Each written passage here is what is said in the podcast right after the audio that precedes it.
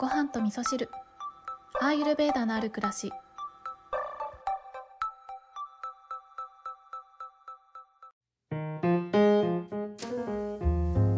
こんにちは、えー今日もお便りをご紹介しながらお話をしたいと思うんですけど、えー近々ですねダイエットに関するお話をしようと思っていて、えっ、と、ツイッターの方にはね、ちょっとチラ見せしたんですけれども、あの、ダイエットに関するお話ってね、結構話すことがたくさんあって、えー順を踏んでね、えーお伝えしたいことっていうのがいろいろあるなぁと思っているんですよね。まあ、基本的にアイルベーダでのダイエットっていうのは、ただ痩せればいいとかっていうね、その、あの目的がね、まあ、ただ痩せたいっていう人もいるかもしれないんですけど、でも、アイルベーダーの視点で考えた時に、おそらく痩せたいっていう人は、痩せたら幸せになれるとか、痩せたら自分のこと好きになれるとか、痩せたら心地よくなれるとか、なんか痩せたらもっともっと今よりも、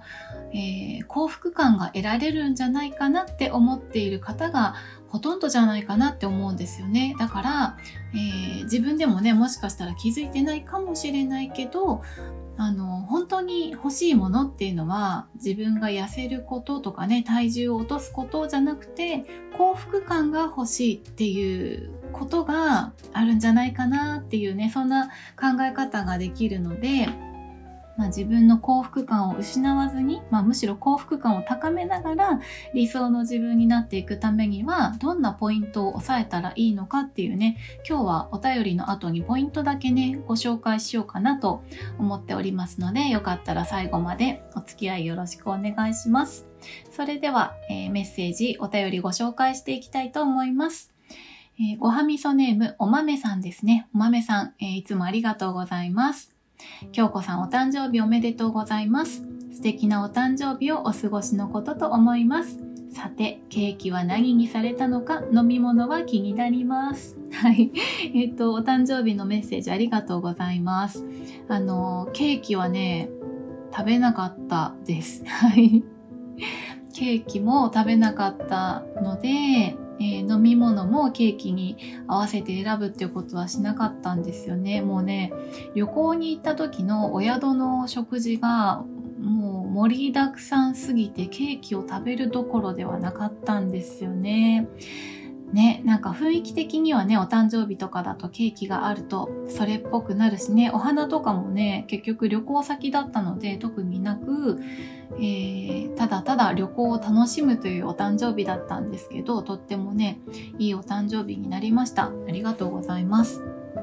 えー幾度にもわたるメッセージのお返事ありがとうございました。何度も聞き返し、自分の中で咀嚼して、やっとお返事にたどり着きそうです。いや、やはりまだ文章にはまとめられないかもです。ただ、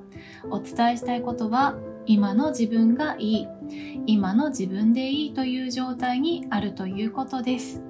おかげさまで体調も整い、京子さんのアドバイス通り、できるだけ空腹感をしっかり感じてから食べるということを実践しています。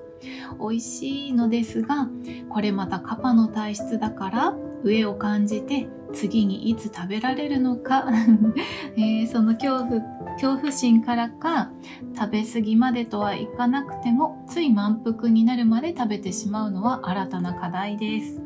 今まではお菓子などで満たされていた気持ちが元気に過ごせる幸せやお肌が綺麗になっていく方が喜びになっています。この気持ちがいつまで継続するかは分かりませんが私にとって大きく占めていたことは不や不安や恐れのようでした。元気になって嬉しいでは終わらずそれを崩したくない失いたくない不安と恐れから守りに入るのです。食べ物についても関心を持ち気をつけるのは良いものの逆に京子さんが言われていたように視野が狭くなってしまっていました。でももう気づけたから大丈夫。ガチガチに守りに入っていれば今の状態にはとどめられるかもしれないけど前には進めない。必死な形相でかたくなに守っている自分決して幸せそうには見えないですよね。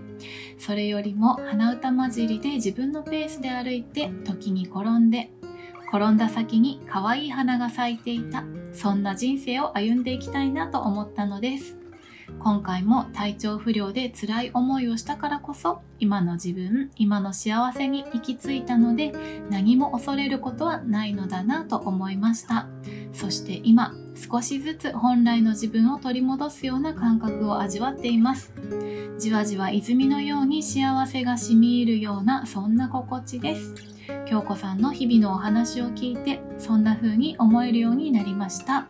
というわけでこちらのお誕生日ケーキはまだなのですが多分甥っ子の好みの普通のケーキになると思います。飲み物も多分ご飯と一緒にワイワイガヤガヤなしで終わりそうです。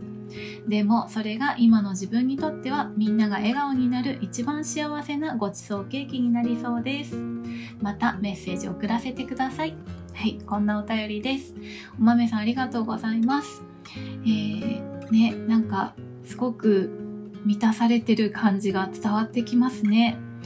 そうそう、あの、ダイエットのね、お話をしたいと思いますっていうね、ことを冒頭お伝えしましたけれどもね、そうなんですよね。もともとカパが強い方っていうのは、たくさん食べても全然苦痛にならないんですよね。だから、多分、そのバータが強い方の感覚ってカパが強い方はなかなかわからないと思うんですけどあのバータが強い方、えー、もともと自分の体の中をパンパンにすることが好きじゃないタイプの方っていうのはあのそうですね。基本的に痩せ型の方が多いというふうには言われてるんですけれども、まあ、そうじゃない場合もあるんですけどね。あのそのバータの強めの方っていうのはたくさん食べて満腹になると苦しくなっちゃってそれが苦痛になるんですよねすごい苦痛に感じるからだからこそ自然に、えー、腹8分目かもしくはあんまり食べるの好きじゃないから満腹になるのは嫌だっていうそういう方が多かったりするんですけどもともとカパが、えー、強い方っていうのは体に溜め込むっていうことがねとってもあの好きなんですよね。あの溜め込まれている状態が安心できるっていう状態になってくるのでそれが過剰になりすぎなければあの無理にね体の中をこうスカスカにしていくってことはする必要ないと思うんですよね。うん、なので、まあ、この辺りもねちょっとダイエットの話の中でしていこうかなとは思うんですけれどもでもねなんかお便りを読んでいてすごく感じたんですけどねお豆さんもね結構健康意識を高めてその自分が整っていくことが楽しくなりすぎちゃってねなんか、えー、白黒はっきりつけたくなっちゃうみたいなねそういったとこもあったかもしれないけどそれが今は全然なくてなんか最後のね最あのお誕生日ケーキみんなで食べるお誕生日ケーキは甥っ子の好み好みの普通のケーキになると思いますっていうことでね、うん、みんなが笑顔になれる一番の選択をお豆さんご自身もねそれが体にいいとか悪いとか関係なくね、うん、みんなで楽しむっていうことをねうん、喜ばしく選択できるのかななんて思いながらねとっても心が柔軟になられているんだなということを感じましたね。お豆さんありがとうございます。はい。ではですね、えー、冒頭にお伝えしたダイエットに関するお話をする前にどんなポイントを押さえておけば、えー、巷で流行っているダイエットト方法とかダイエットの情報であったりとかなんかこの食べ物がいいよっていう情報を耳にした時とか、えー、こんなことをすると痩せるよっていうねそういった情報をえー、見た時とかそれに惑わされずに何が自分にとって正しい選択なのかということが分かるようになるというねそういったポイントがいくつかあるのでそれをねご紹介したいなと思います。えー、まずはですね、食べ物の味付けですね。味に関して、もうね、これは、あの外食が多い方なんかはね、すごく濃い味に慣れていってしまうと思うんですけど、そこにはまるとね、ちょっと大変なことになるよってことがあるので、味に対しての知識ですね。そして、食べ物の、えー、性質を理解するっていうこと。えー、アイルベーダでは、えー、体に需要を与えてくれる食べ物と、体の中からいらないものを排出してくれるデトックスするための、えー、食べ物っていうね、2種類があるよっていうね、この性質2種類で考えていくんですけど、その食べ物がどういったものなのかっていうことと、その食べ物をどういうバランスで食べれば自分にとって適切なのかっていうこと、それを理解するっていうことですね。あとは、食事に対する態度、向き合い方ですね。これもね、すっごく大事なことになってきますね。そして、えー、消化の、えー、仕組みプロセスですね。自分が口に入れた食べ物っていうのが、えー、最後便になって出るまでにどういうプロセスを踏んで消化されているのかっていう仕組みを理解するっていうことですね。これが分かってるだけで、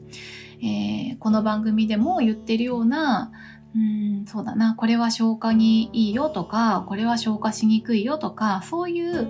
食べ物がなんで消化しやすいのか、なんで消化しにくいのかとかっていう、そういったことへの理解にもつながるんですよね。なので仕組みをあの知るっていうことはね、あの、ダイエットをしていくっていう上では、もう絶対に必要不可欠なことだし、えー、それを知らないと間違ったダイエット方法をね、選んでしまったりとかもするんですよね。えー、そして、食事の量ですね。適切な量を知るということ。これは、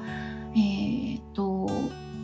自分の体調によっても違うし、体質によっても違うし、えー、季節とかによっても違うし、時間によっても変わるんですよね。なので、えー、自分にとって、今の自分にとっての適切な食事量を知るための知識を得るっていうこと。で、最後に、食事を食べる、食事をとる時間ですね。時間との関係性を知るっていうこと。これも、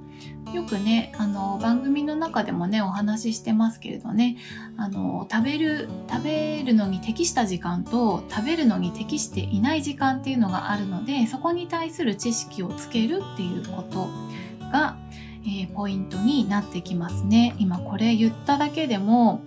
あの一つ一つの項目で結構長いお話になるなと思っているので、分かりやすくまとめてお話しするにはどうしたらいいかなっていうことを珍しくちょっと書き出したりとか してるんですね。というのも、あの、この季節、ね、冬にたくさん食べちゃったっていう方が多いからなのか、あの、ダイエットに関するね、お話をしてほしいというご要望が結構最近多くてですね、ご紹介したいお便りもちょっと溜まってきちゃったんですけどね、お便りのアーマーになってきちゃったんですけれども、そういったお便りをご紹介しながら、今お伝えしたようなポイントを踏んで、ダイエットに関するね、お話もしていけたらなって思いますね。あの、アユルベーダが言ってることはね、5000年前から変わってない人間の本質的なところになってくるので、新しい、えー、ダイエット方法とかね、いろいろ出てくるけれどもアイルベーダの見解でそれをね説明することができるんですよね。そうあのどんなダイエット方法であっても、えー、どんな食事の仕方が、えー、ダイエットになるよって言われていたとしても全部ねアイルベーダのえー、知識を持ってすればそれが解説できるんですよね。でそれ解説した時に確かにそれは痩せるかもしれない。体重は落ちるかもしれない。だけど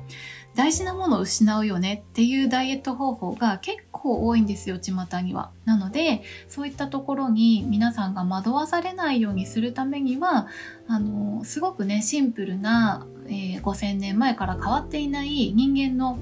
あの、人間だ人間だからそうだよねっていうねその当たり前のことを知っておくっていうねそんなことが必要なのかなって思うので、まあ、ちょいちょいお話をしていこうかなと思っております。はい。ということで今日はお豆さんからのお便りをご紹介させていただいたのと、ちょっとね、予告としてね、ダイエットに関してこんなことをお話ししたいというね、ことをえー、ちょっとだけご紹介させていただきました。あの、お豆さんいつもお便りありがとうございます。えー、そしてね、お便りをいただくたびに、お豆さんがどんどん、何ですかね、穏やかになって来られていることが分かって、で、今回のね、お便りにもありましたけど、今の自分がいいというふうに思えている状態だっていうことがね、一番大事だと思います。それは周りの方がお豆さんのことを何と言おうとお豆さんご自身が自分が心地いい今の自分が一番好きっていう状態っていうのがね、一番いいと思うので私もねいつもそんな風にいられるようにあのどうしてもねあの寝不足とか疲れちゃったりとか季節の変わり目とかでそういった気持ちもね崩れてしまうこともあるんですけどできるだけね今のお豆さんのように今の自分がいいなっていうふうに思えるように過ごしていきたいなって思っているのでねそんな今とてもいい状態にあるということをねお知らせいただいてとても嬉しかったです。ありがとうございます。またお便りお待ちしております。はいそれでは皆さん今日も良い一日をお過ごしください。今日も聞いていただきましてありがとうございます。